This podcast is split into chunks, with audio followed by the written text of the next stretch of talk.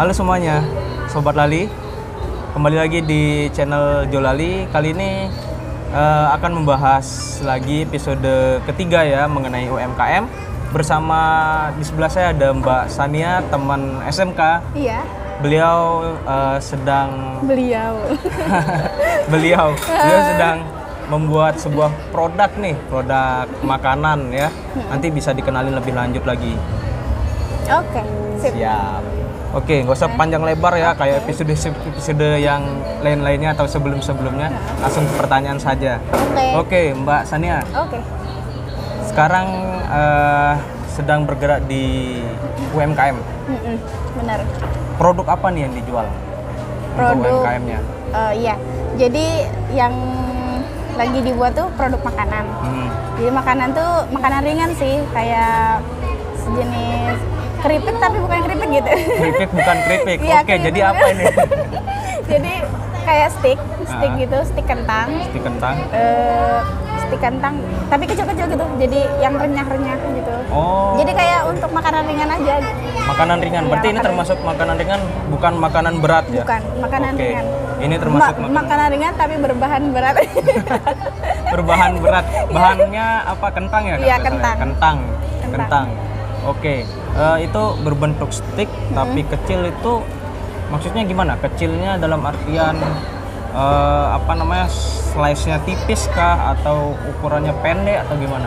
Ukurannya kecil-kecil, terus pendek, terus renyah. Renyah. Oh, berarti ini digoreng ya? Ternyata digoreng. Bener, digoreng. Oh, saya baru tahu ini, Sobat Lali juga nih. Itu digoreng, bukan dibakar. Iya, bukan dipanggang juga. Karena di pikiran saya ini produk atau makanannya ini di apa namanya, dipanggang, dibakar atau enggak direbus gitu kan. Ya. Nah, untuk namanya nih kentang apa nih? Namanya itu agak jauh sih dari bahasa kentang gitu ya. Okay. Namanya itu pockets. Pockets. Iya, pockets. Pockets. Pockets. Itu artinya apa tuh kalau boleh tahu pockets? Oke, jadi pockets itu kepanjangan dari potato cats. Potato. Nah, kenapa cats? Ada cats-nya? Jadi kayak dulu awalnya kan kita tuh bingung mau namain apa gitu kan. Kita bingung namain apa, terus emang dari awalnya tuh ada namanya, nama produk ini TSN-mu. TSN-mu. Nah, karena TSN-mu tuh lebih jauh lagi dari kentang gitu kan. Jadi nyari apa ya? Terus nyari-nyari, terus akhirnya sambungan kata inilah, sambungan kata itulah gitu kan. Terus lama-lama lagi kenapa enggak ada catch-nya aja gitu. Terus itu kan bagi konsul sama kakak kan. Kenapa catch gitu kan? Karena kita tuh kan sekeluarga tuh pada suka kucing gitu kan. Oh. Iya, gitu. Kita tuh sekeluarga. Saya juga mikirnya gitu sih tadi karena ada sekeluarga kita tuh suka kucing. Habis gitu kenapa nggak kucing aja gitu? Kenapa nggak catch aja? Lo kenapa catch memang gitu? Ya harapannya setelah kita buat produk ini semua orang tuh suka sama produk ini kayak kita suka sama kucing gitu. Oh, wah bagus sekali nih filosofinya nih. Berawal dari keluarga yang memang suka atau pecinta kucing, dan akhirnya dijadikan juga doanya ya yang akan semua orang itu suka dengan produk. Suka sama kayak kami suka sama kucing kayak gitu. Begitu ya. Oke. Emang agak ini sih agak lucu ya filosofinya, tapi ya emang gitu. Masuk sih ya, filosofinya. Iya. Udah dari apa namanya? Dari bukan keresahan ya, kayak kayak keluarga suka dengan kucing. Iya. Terus doanya juga ada di situ kan. Masuk semua sih itu nama itu. Oke. Jadi nama pockets itu sendiri diambil dari ada pecinta kucing ya, pecinta juga kucingnya. Ya karena keluarganya. Oke, siap-siap. Itu loh Jolali ya. Mengartikan nama itu begitu. Itu nemu nama pockets itu berapa lama itu? Oh, itu cukup panjang waktunya. Waduh, itu. Dari awal kan sebenarnya TSN-mu itu sebenarnya bukan produk ini aja, tapi ada produk-produk yang lain yang dijadiin satu gitu. Tapi pas mikir lagi kayaknya kenapa nggak ini dijadiin satu aja gitu, ini dikhususin untuk makanan nama ini gitu. Terus kalau TSN-mu kan kejauhan gitu kan, dari lambang apa, dari logonya atau gimana juga jauh banget gitu kan. Akhirnya kita mikir sekitar 2 bulan apa ya, itu produk tetap jalan, tapi pemikiran nama untuk produk ini juga tetap jalan gitu. Ada. Oh berarti dari... sebelum apa namanya, sebelum menemukan nama produk tetap jalan itu belum ada label sama sekali ya? Labelnya masih pakai label produk yang campuran itu ya. Gitu. Oh oke. Nah berarti ini ngomong-ngomongin masalah logo, Mbak Sania ini buat sendiri atau ada dari kakak, keluarga ikut campur atau bagaimana ini? Kan kayak tadi nama kan, ada dari kakak, ngambil dari keluarga juga gitu kan. Kalau untuk logo nih gimana nih? Kalau untuk logo itu bareng kakak lagi, bareng kakak juga. Bareng kakak. Wah jangan-jangan ini bisnisnya semua barengan gitu ya? Iya bener. Jadi bisnis ini terlibat. Yang paling banyak sih terlibat sama saudara. Saudara tuh kakak sama adik. Jadi tapi yang paling berperan banyak tuh sama kakak sih. Adik tuh cuma bantu masalah marketingnya kayak gitu. Jualan gitu ya. Iya, jualannya. Oke, siap. Ya gimana untuk masalah logo nih, Mbak? Logo dijawab. Iya benar. Jadi logonya itu ada, pastinya ada kentangnya. Terus ada kucingnya. Ada kentangnya, ada kucingnya. Iya, untuk masalah logo konsul ini apa bentuknya itu konsul bareng sama kakak. Cuman kalau pembuatannya kayak misalnya desainnya atau apa tuh buat sendiri. Buat sendiri. Dari masalah gambarnya, terus warnanya juga. Oke. Berarti semua logo, semua usaha itu dibicarakan barengan sama kakak, dirintis sama kakak juga sama ya. Oke. Nah, pertanyaan selanjutnya ini mungkin banyak yang mau tahu gitu ya. Awal mula ngerintis ini nih kepikiran dari mana gitu. Kok bisa Mbaknya milih produknya ini, terus mungkin nama tadi kan sudah ya. Produknya itu terus bakalan diterima sama orang itu gimana ya awal mulanya? Jadi awal mula ini ya kan produk ini. Jadi awal mulanya itu sebenarnya apa ya? Selucu namanya juga sih. Selucu namanya. Jadi kayak produk ini tuh tiba-tiba aja gitu pas lagi naik motornya. Oh terlintas gitu. Terlintas bener. Terlintas. Jadi naik motor pulang kuliah gitu. Kayak lagi ini apa? Kayak lagi bengong gitu sambil naik motor. Terlintas tiba-tiba ting gitu di otak tuh. Kenapa nggak usaha ini aja ya gitu. Terus pertama tuh mau ini apa? Tapi sebelum naik motor nih ini makan stik kentang yang dijual-jual itu loh. Oh, yang biasa itu ya, kentang-kentang yang di pinggiran. Pinggiran. Pertama makan itu. Terus mikir aja gitu kenapa nggak jualan makanan yang bisa betah tapi nggak pakai ngawet gitu, bisa betah ya paling nggak seminggu atau 2 minggu atau mungkin 3 minggu gitu tapi tanpa pengawet gitu kan. Mikir lagi di jalan, mikir lagi. Terus waktu itu sebelum ini juga di rumah ibu tuh pernah buat gini gitu, tapi dengan konsep yang berbeda gitu, bentuknya juga bentuknya juga beda tapi ini apa sama-sama kecil, sama-sama pendek, sama-sama jarnya. Rasanya ini upgrade lagi. Di upgrade lagi. Jadi dari rasa yang di rumah jadi upgrade lagi gitu. Siap. Dari masalah rasanya kayak gitu. Oke. Terus terlintas pas abis gitu konsul lagi sama kakak, balik lagi ke kakak nih. Gimana kalau misalnya kita jual ini? Tapi kakak ini lagi kuliah gini gitu kan ya nggak apa-apa sambil kita sekalian daripada nggak ada kerjaan gitu kan. Jadi terus ya udah coba aja, emang ada temanmu yang mau beli gitu kan, nggak tahu sih tapi coba aja gitu kan, soalnya mikirnya ini makanan juga nggak sehari basi gitu kan, bisa seminggu lah gitu. Terus akhirnya pertama kali cerita awal-awalnya. Boleh. Jadi pertama itu buat 1 kilo kentang tak buat sampel kan ke teman-teman, bawa pakai toples, bawa ke teman-teman, icip dong ini rasanya gimana, gini. Kalau udah rasanya begini cocok nggak ya dijual gitu kan. cocok nggak kalau aku tuh jual, nggak bilang. Yeah, yeah. Kamu mau nggak beli kalau aku jual gitu? Itu masih lingkup teman-teman kuliah aja, teman-teman kelas gitu kan. Sampai segitu dari teman-teman kelas, ih enak nih gitu. Wow, enak. Pada seneng ya. Lumayan. Terus pada dari teman-teman kelas pindah ke teman-teman kelas sebelah. Okay. Ih, icip dong, boleh dong, ini gratis kok, gini-gini gitu. Terus habis dari teman-teman kelas sebelah ke kakak tingkat. Oh. Jadi selintas pas ada orang lewat, "Kak, nyobain dong." gitu. Wah. Berarti iya. Sangat berani ya, Mbak. Iya, benar. Karena apa ya? Berani kasih cicip orang tuh karena nggak pakai pengawet. Kita kan nggak pakai pengawet. Pengawetnya emang karena dia kering kan, jadi emang bisa tahan lama. Bisa tahan lama, tapi nggak lama-lama banget gitu. Paling ya seminggu 2 minggu lah gitu. Oke. Okay. Terus icip-icip, "Kak, enak nggak? Kasih nilai dong 1-10 gitu kan." Ya pokoknya gitu kira basa-basi gini. "Ih, enak nih gini-gini. Besok pesan ya." gitu.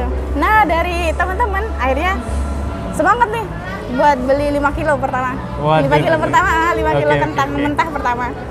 Terus malamnya goreng. Terus icip sama lagi konsul sama kakak. "Kak, gimana nih rasanya? Pas nggak ini kurang asin atau gimana?" gitu kan. Udah gini. Terus besoknya amblas lah itu penjualan pertama itu 20 waktu itu kalau salah kurang lebih 20 bungkus. Iya, 20 bungkus. Wow. Ya, 20 bungkus habis gitu, sisa lagi.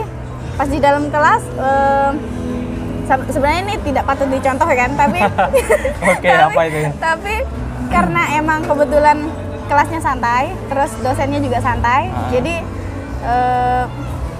nawarin gitu ke dosen. Oh. Iya, nawarinnya ke dosen juga. Siap. Terus gitu, "Pak, ini kalau misalnya di kalangan apa rasa untuk dosen-dosen atau guru ini pas nggak?" gitu kan. Akhirnya pas nyicip, "Wih, enak nih." gitu. "Wih, enak nih, saya besok pesan 5. Wih, langsung pesan 5. Tapi saya minta yang agak asin ya," katanya gitu. Oh, oke, siap gitu. Terus habis dari yang 5, terus ke bawah kan ke ruang dosen gitu. Dosen yang tadi cerita, "Ini tuh jual jajan enak tahu," gitu. Terus "Iya serius, saya mau dong ini 20 ya." Wih, 20 langsung kayak diborong 20 gitu. Kayak wah, kaget nih. Besok kuliah pagi terus udah dipesan 20 aja gitu kan. Oke, saya bilang gitu. Oke, jadi malam tuh langsung lembur gitu kan, lembur. Ngerjain itu, udah pokoknya itulah, nggak singkat ini ya panjang. Nggak apa-apa dong kan, berbagi pengalamannya kan, mulai dari tadi mbaknya keliling-keliling menawarkan produk dari teman kelas, ya dari kan? Teman kelas ke kelas sebelah, terus kakak kelas, terus sampai dosen loh. Itu waduh, sangat patut di-applause ya. Memang ini teman saya dari SMA memang sangat pede. Di SMA juga gitu. Saking pedenya ya udah gitu loh. Sekolah berasa rumah juga. Iya, benar. Nggak di kopsis sama dia, nggak di musola. Iya. Gue banyak cerita lucu deh sama beliau nih. Nah, itu tadi sekilas itu awal mulanya Mbak Sania ini memulai bisnisnya ya. Wow, bisnis kecil lah, UMKM kecil itu mulainya dari situ. Nah, terus ini berarti sudah banyak banget yang order nih. Alhamdulillah lumayan. Iya. Untuk sudah mulainya nih berapa lama? Jadi mulai dari nama pockets-nya atau dari sebelumnya? Mungkin dari pockets-nya aja. Dari nama pockets-nya aja ya. Itu mulai November tahun 2019. Wah, sudah 1 tahun ternyata ya. Iya. Pas sudah 1 tahun itu. Iya. Oktober apa November ya? Oktober kayaknya. Oktober atau November ya? Sudah 1 tahun lah. Itu dari 2019 sampai tahun ini lancar atau bagaimana nih Mbak? Kan sekarang juga lagi masanya pandemi nih, virus corona nih kan banyak sekali yang terkena imbasnya gitu. Kalau Mbak sendiri nih gimana Mbak? Oke, jadi pas pertama kali terjun sama pockets ini teman-teman kan pada pulang ke daerahnya masing-masing gitu kan. Terus bingung nih mau jualan kemana gitu kan. Mau jualannya ke siapa gitu kan. Karena di sini kan kita punya teman-teman ya, kalau nggak teman yang kenal sekilas atau nggak teman kampus gitu kan. Kampus, ya, terus bingung nih, aduh gimana ya gitu. Terus akhirnya cari cara. Lagi-lagi libatin kakak. Kakak libatin kakak. Terus kak gimana nih kalau kita tuh jualan online juga gitu. Jualan online terus habis gitu nanti minimal order aja gitu, minimal order nanti gratis ongkir atau gimana gitu kan. Terus akhirnya gimana kalau kita ngelibatin adik di rumah aja gitu kan. Akhirnya kita nanya dia mau nggak gini bantu-bantu gini-gini. Terus juga kamu kan nggak sekolah gitu kan, sekolahnya cuma di rumah gitu kan. Habis gitu ya udah dia mau gitu kan. Terus dia coba promosiin ke teman-temannya gitu kan. Akhirnya bener dong, itu dari pandemi pertama Maret. Nah, bulan Maret itu benar-benar alhamdulillah meludak gitu loh. Meludak. Pesanannya tuh meludak, bener-bener meludak. Jadi sampai kadang sekali ngirim itu sampai 100 piece gitu. 100 piece, kadang sampai pernah 250 piece gitu. Dan itu habis dalam waktu 1 minggu. 1 minggu habis. 1 minggu. Oh, okay. Terus pokoknya itu dah, karena adik mau bantu jadi dia promosi-promosi ke teman-temannya. Ada yang pesan 5, ada yang pesan 10, ada yang pesan gini. Jadi dalam seminggu habis, seminggu stok lagi kayak gitu. Lancar ya dia. Alhamdulillah. Oke. Oh ya ini mohon maaf ini Sobat Lali agak rame ya suaranya ya, karena kita lagi buat podcast di mall gitu ya. Kebetulan ketemu sama dia di sini, ya udahlah kita buat aja gitu ya. Yeah. Oke, lanjut mungkin ini ada yang bertanya-tanya nih untuk pengiriman yang Mbak maksud itu yang sampai 100 pieces itu terus habis seminggu restock lagi, kirim lagi, itu daerah mana Mbak kirim? Oh iya, kalau misalnya masalah yang stok itu tuh itu ke Lombok. Lombok ke bagian rumah.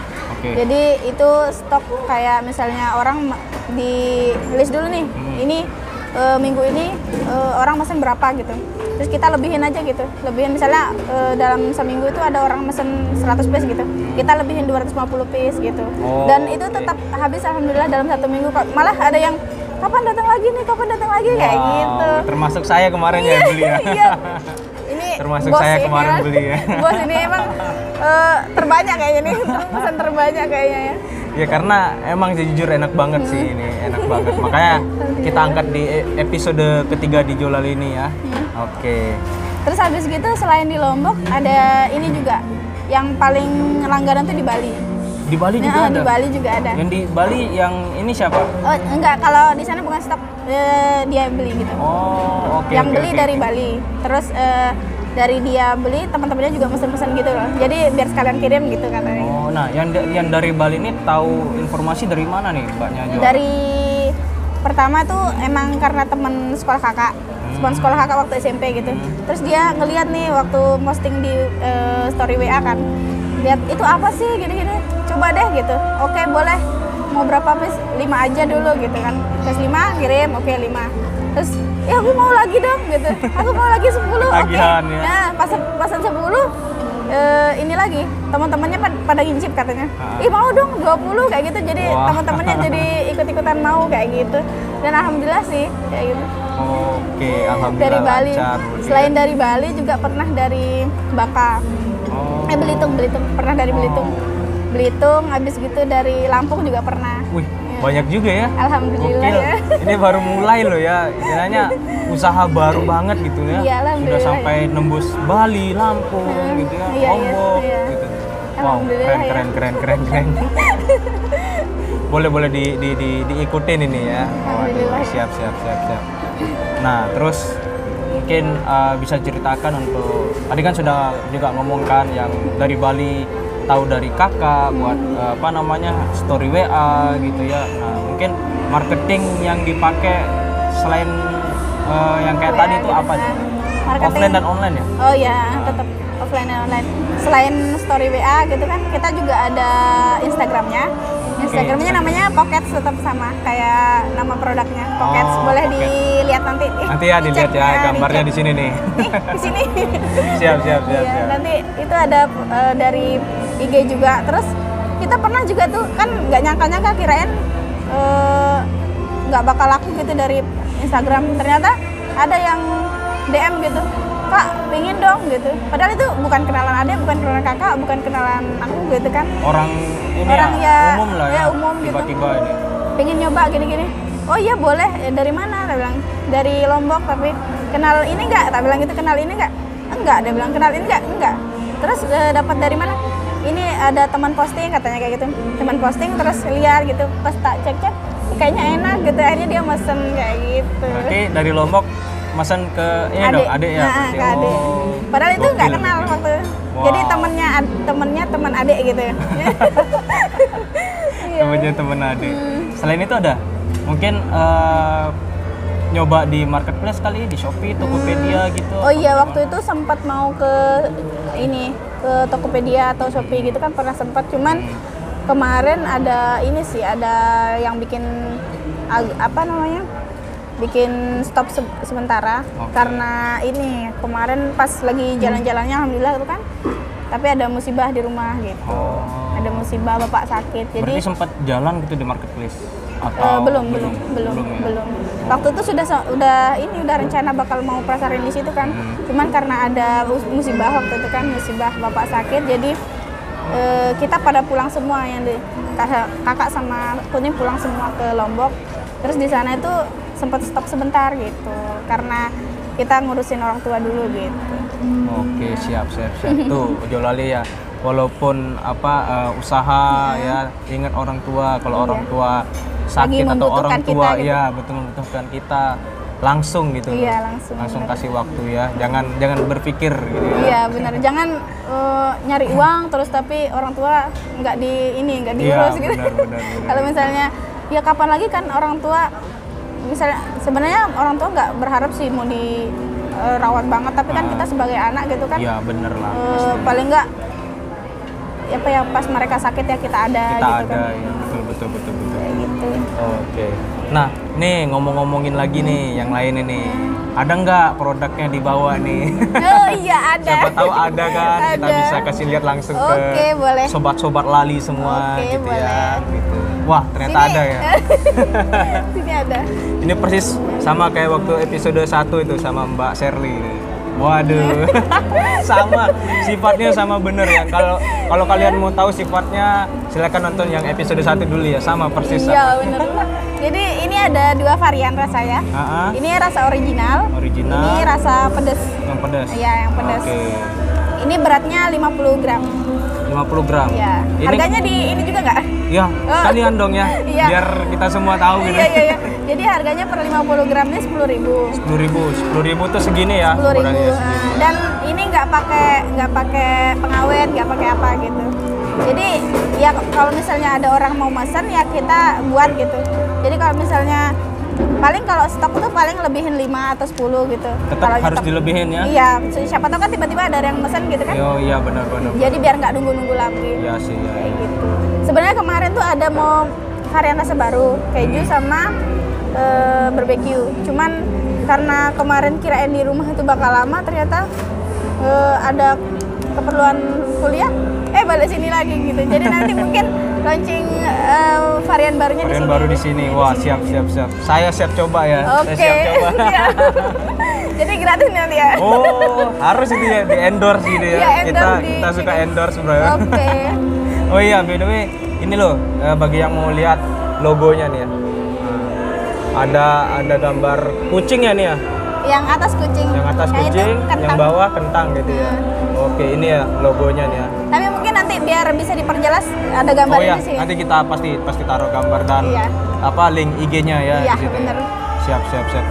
Ini kan ukurannya berapa tadi? 50. Ini berat bersihnya 50 gram. 50 gram. Kalau misalkan yang lebih berat lagi itu ada. Ada. Jadi semakin berat itu nanti kan bungkusnya kemasannya semakin besar. Habis gitu nanti malah lebih murah. Itu ukuran yang besar itu harus ada yang request atau memang disediakan gitu? Harus ada. Wah, ini kakinya jahil ya. Oke, lanjut. Iya. Jadi kalau misalnya mau pesan yang atau setengah kilo atau 1 kilo itu ada. Jadi kita custom ini aja, beratnya mau berapa. Misalnya daripada beli 20 kan gitu, plastiknya lebih banyak, mending ya udah minta setengah kilo aja gitu, biar plastiknya satu gitu. Benar. Sebenarnya kita tuh udah mau upgrade tempat juga, kayak misalnya kemasan maksudnya, nggak mau pakai plastik, cuman masih banyak pertimbangan gimana. Kalau mau pakai selain plastik, apa dia cepat melempem atau gimana gitu. Ya, jadi pertimbangannya sebenarnya sekali, kita mau mengurangi sih, plastik, cuman ya itu karena masih bimbang antara nanti apa ini cepat melempem atau gimana nanti, atau kualitasnya menurun atau gimana. Jadi plus minusnya tetap dipikirin ya. Iya, tetap. Okay, jadi siap. Kita masih pertahanin pakai ini dulu. Oh, siap. Nah, terus ini sudah jalan usahanya kan, sudah jalan ya kurang lebih udah setahun lah ya. Iya. Nah, ngomongin omset nih, bagaimana omset nih Mbak nih? Mungkin bulan lancarnya atau ratanya deh gitu, kotornya itu berapa gitu? Kotornya berapa kira-kira, terus gitu. Atau Mbaknya juga berapa? mau dirinciin gitu, saya dapat kotornya segini, bersihnya segini gitu kan, modal segini gitu. Mungkin gimana bisa ya? Oh, jadi dari ini aja ya, dari modal awal ya? Boleh dari modal jadi, awal. Jadi modal awal tuh nggak gede-gede banget sih sebenarnya. Jadi kalau sistem yang kita pakai itu untung dijadiin modal lagi gitu. Diputar untung, lagi? Iya, untung putar lagi gitu. Okay. Jadi awal pertama kali yang pertama kali ngeluarin dana untuk modal itu 100.000. 100.000. Ya, 100.000 dengan alat ya manual, pakai pisau gitu. Okay. Sampai sekarang atau sudah ini Mbak? Sudah upgrade. Alhamdulillah. Jadi pertama kali kan pakai pisau, tapi malamnya kram. Motong 1 kilo tuh kram tangan semalaman, karena mau memenuhi ini kan pelanggan pertama waktu itu. Perjuangan kram banget ya. 2 kilo tuh kram langsung. Akhirnya mikir teng. Pulang kampus di jalan lagi terlintas, mampir gak ya gitu. Akhirnya mampir ke supermarket nyari alat yang bisa sama besarnya tuh sama kayak yang kita potong. Okay. Nyari alhamdulillah dapet. Habis gitu dari sana pertama pakai yang itu. Terus kendala lagi nih dari ngupas pakai pisau kan lama. Ngupas pakai pisau lama. Nah, untungnya itu sedikitnya kita pakai beli alat kupas, pisau kupas. Okay, siap. Dari sana terus kita nggak punya tempat nih, toples besar kan nggak punya, harus punya toples besar kan. Dari untung itu beli toples lagi. Beli toples. Nah, pokoknya putar terus gitu. Jadi awal-awal tuh pasti kita bakal ngeluarin banyak. Ya, cuman kalau sistem yang kami pakai itu ya untung sedikit dipakai beli untuk modal lagi lah. Ya. Istilahnya modal kan, modal itu juga banyak loh. Modal itu ada yang berbentuknya uang, modal itu ada yang berbentuk skill, modal itu ada yang berbentuk alat, modal itu banyak. Mbak Sania ini mengeluarkan modal uang dan modal alat modal skill untuk motong juga coba jadi masuk gitu ya. Benar. Nah, dari rasa juga kita nggak langsung jadi kayak gini gitu. Jadi banyak pertimbangan, kadang pertama-tama tuh gagal rasa, terus kadang keasinan, kadang kurang renyah, kadang kurang, kadang tiba-tiba hancur gitu. Pokoknya kayak banyak inilah drama di awal-awal gitu. Terus percobaan. Terus jadi tega banget sih kalau yang nanya kayak misalnya kayak minta bener-bener detail ini dong resepnya gitu. Kalau sekedar kamu bahannya pakai apa, itu masih mending ya. Jadi kentang terus ini bumbunya. Nah, kalau detail sampai cara-caranya tuh sampai waktu itu pernah ada temen ke kos, dia mau pulang ke rumahnya. Terus mau dong pesan 2 bungkus katanya gitu. Yang pedas sama yang ori. Oke, tapi sampai sampai pas dia lihat ngemas gitu. Ini bumbunya apa gitu? Ya, bumbu rahasia gitu. Terus berapa takarannya? Ya segini. Karena tahu ya. Kalau misalnya mau nanya ini bahannya apa, terus bumbunya apa aja, bahan pokoknya ya, bukan gitu ya. Bahan pokoknya boleh lah gitu. Tapi kalau misalnya sampai ke detail-detailnya itu kayak parah sih. Karena kita kan dari awal juga berjuang ini biar rasanya tuh kayak gini tuh gimana gitu. Ya benar-benar. Karena ya sih, dari gorengnya aja itu nggak bisa kematangan, nggak bisa kementahan. Kalau kurang matang tuh jadi enggarnya, kalau kematangan jadi gosong gitu. Iya, jadi banyak bla bla bla lah gitu. Kalau memang mau tahu resep rahasia harus beli franchise sebenarnya, baru bisa ya. Semua usaha sih gitu sih. Untuk resep-resep memang apa kebanyakan untuk inti-intinya tidak diberitahu gitu. Untuk pokok-pokok yang kayak kentang, minyak kali kan, atau bawang putih, bawang merah gitu boleh, kan. Boleh. Masih bisa untuk rasanya memang kebanyakan bukan hanya Mbak Sania saja gitu loh Sobat Ali ya. Semua apa usaha kuliner pasti pasti itu menyembunyikan namanya apa namanya resep rahasianya atau gitu. Paling nggak gini, kalau misalnya resepnya ditahu tapi takarannya itu beda takarannya bisa. Mungkin atau cara ininya, atau bisa juga di apa nama inovasiin di inovasi baru lagi ya, atau enggak di apa modifikasi gitu loh. Kayak tadi kalau mungkin Sobat Ali mendengarkan tadi ya, Mbak Sania ini juga ngomong dari ibunya gitu ya, dia ngelihat dari ibunya, dia belajar dari ibunya, lalu dimodifikasi sedikit sama dia, jadilah ini, jadilah gitu ini. Loh ya, ini ingat loh hak cipta itu ada ya. Iya benar. Oke. Terus omsetnya nih, iya belum, omsetnya diomongin tadi benar. Omsetnya sih ya namanya kita jualan gitu ya. Terus namanya juga jualan makanan itu pasti turun naik. Awalnya emang alhamdulillah ada lah gitu ya. Nah lumayan lancar, terus kesini agak turun lancar lagi, kesini agak turun lancar lagi. Jadi berapa ya? Di rata-ratain aja gitu loh per bulan. Tiap bulannya berapa gitu loh. Mungkin bulan pertama 2 ke 3 rata gitu. Bulan pertama, bulan ketiga, bulan 4 itu rata gitu berapa. Mungkin untuk yang kemarin ya waktu lagi rame itu per minggu aja. Per minggu ya, awal-awal minggu. Jadi per ngirim tuh. Per minggu bisa sekali produksi itu sekitar mentahnya atau matangnya nih? Boleh. Mentahnya itu misalnya sekali ini 10 kilo gitu. Waktu itu pernah juga 15 kilo sekali produksi. 15 kilo itu sekitar berapa ya? 700 sampai 1 juta lah gitu. 700 sampai 1 juta. Alhamdulillah gitu. Karena itu untuk yang 15 sampai 20 kilo kayaknya. Wow, itu omset yang dibilang besar loh ya dalam waktu singkat seminggu saja sudah bisa. Tapi itu dah belum kepotong sama ini kan bahan mentah. Cuman bersihnya itu mungkin sekitar 5 sampai 600 lah mungkin. Cuman kan kalau yang 7 sampai 1 juta itu kan 700 sampai 71 juta itu belum untuk beli bahan lagi atau gimana ya gitu. Oke, itu lumayan besar sih untuk dalam 1 minggu omset, itu. Omset minggu lagi ya, bukan bulanan ya. Itu minggu udah sangat besar gitu loh. Siap. Omset sudah, marketing sudah, semua sudah. Sekarang mungkin dari mbaknya nih sudah memulai selama setahun pasti kan sudah melewati berbagai rintangan ya kan, jatuh bangun, mungkin terus ada pernah dihina orang gitu ya, kan dihina orang apa semua. Nah tipsnya mbak guys untuk Sobat Ali semua nih yang mau mulai atau yang sudah mulai, terus misalkan mereka ya kayak tadi kan mengalami berbagai rintangan, dicaci maki atau kurang pede, bagaimana itu mungkin bisa dibagi tipsnya.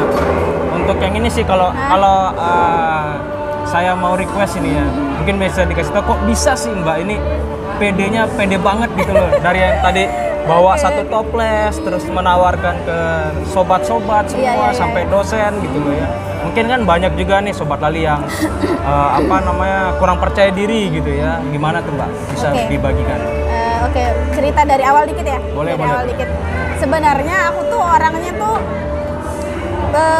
dulunya tuh pemalu, bener-bener pemalu yang banget-banget pemalu gitu. Sampai nggak jarang punya teman gitu, terus sampai orangnya kurang pedean gitu. Sampai akhirnya waktu SMP ikut organisasi.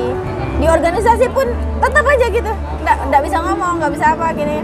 Terus udah lewat itu lumayan lah ya bisa ngomong di depan orang.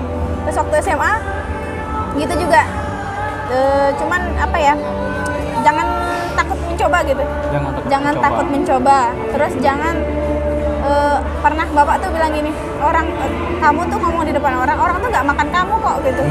Anggap aja ini orang tuh batu, tapi itu apa ya, kayak apa ya, bahasa apa ya namanya, kalau misalnya anggap aja orang tuh batu, jadi kamu tuh nggak usah takut ngomong gitu. Ya. Dari organisasi, habis itu belajar ngomong, itu masih di tempat sendiri. Nah pindahlah ke tempat yang baru, ke daerah yang baru gitu, okay. dengan latar belakang orang yang berbeda-beda, terus dengan latar daerah yang mungkin berbeda-beda gitu kan.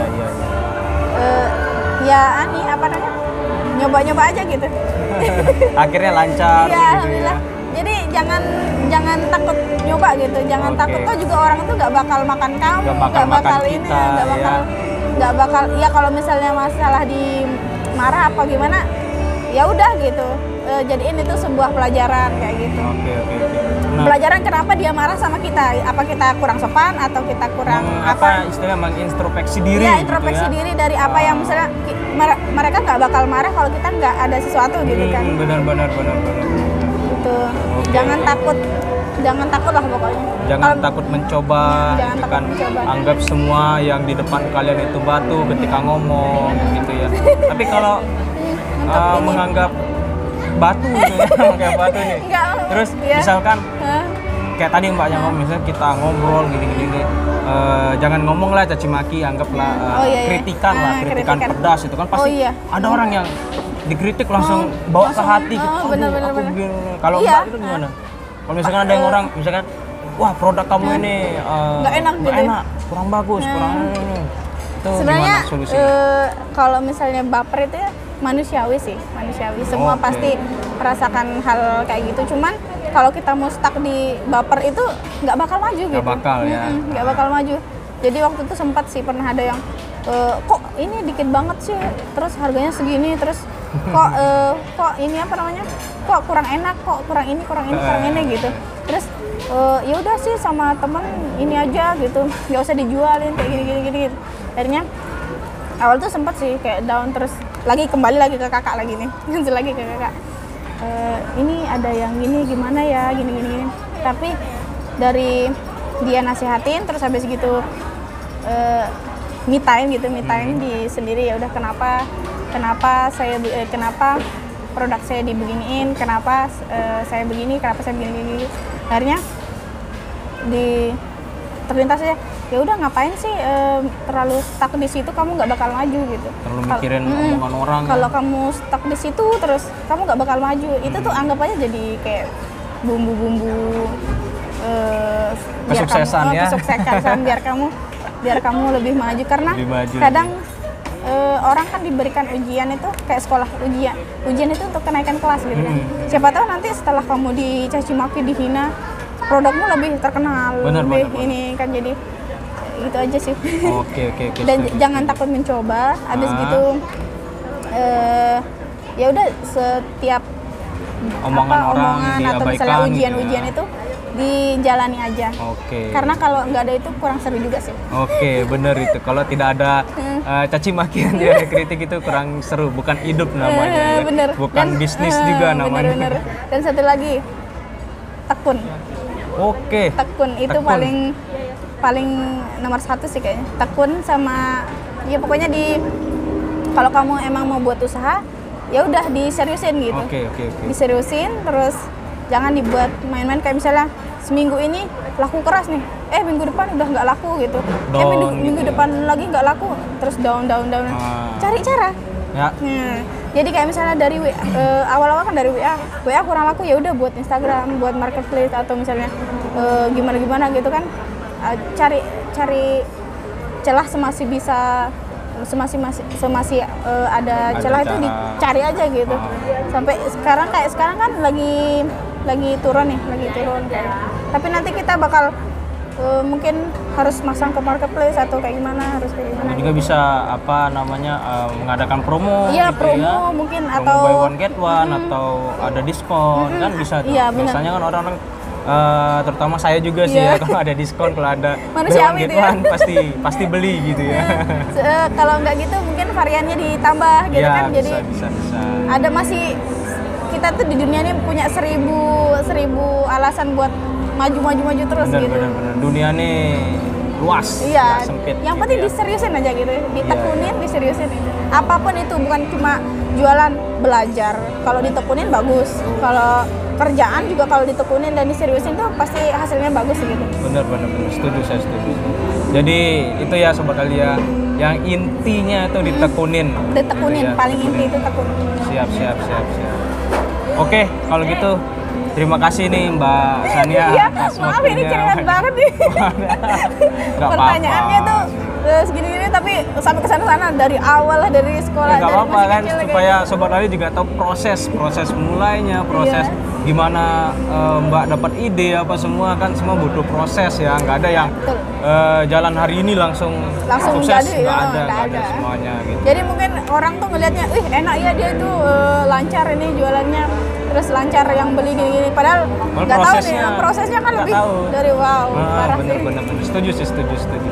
Oke, itu semua tuh ya pesan-pesannya, tipsnya dari Mbak Sania. Jangan lupa ya diingat-ingat, kalau bisa ya dipraktekin lah ya, yang baik-baiknya dipraktekin gitu ya. Jangan yang jelek-jeleknya kalian praktekin. Ya, gitu. Ingat, semua usaha itu pasti ada prosesnya, dari bawah. Dari jatuh bawah, bangunnya, naik turunnya, omset apa semua itu ya kayak tadi Mbak Sania itu. Tapi tetap tekun, tetap percaya diri gitu ya. Bener. Oke, siap. Makasih banyak nih Mbak Sania. Makasih banyak juga sudah dipromosiin juga. Ya nanti untuk link IG-nya ada di deskripsi ya, nanti aku tulisin. Di sini juga ada mungkin nanti di yang tadi. Boleh nanti. Iya. Pokoknya semua bisa dicek lah, nanti kita tolong editor ya. Editor. Oke, sekian untuk podcast episode 3 ini bareng Jolali ya, membahas UMKM. Dan jangan lupa untuk nonton juga tuh episode sebelumnya, episode 1, 2, dan 3 ini. Kalau mau tahu juga kelakuannya Mbak Sania tadi tuh yang alih-alih sedikit tuh ada juga di sama Mbak Shirley di episode pertama harus nonton pokoknya, makaroni. Jangan di skip kalau bisa. Siap. Oke, kalau gitu kalian jangan lupa juga untuk subscribe dulu ya, like, nyalakan loncengnya, like dan komen. Kritik juga tidak masalah juga ya, bagaimana kita ini namanya kita juga baru belajar. Iya, kita juga baru belajar. Jangan lupa di share juga lah rupanya gitu ya. Di share, di kabarin nih ke teman-temannya kalau ini tuh gimana gitu. Dan jangan lupa beli ini pockets ya. Jangan lupa beli. Yoi, dadah semua. Makasih.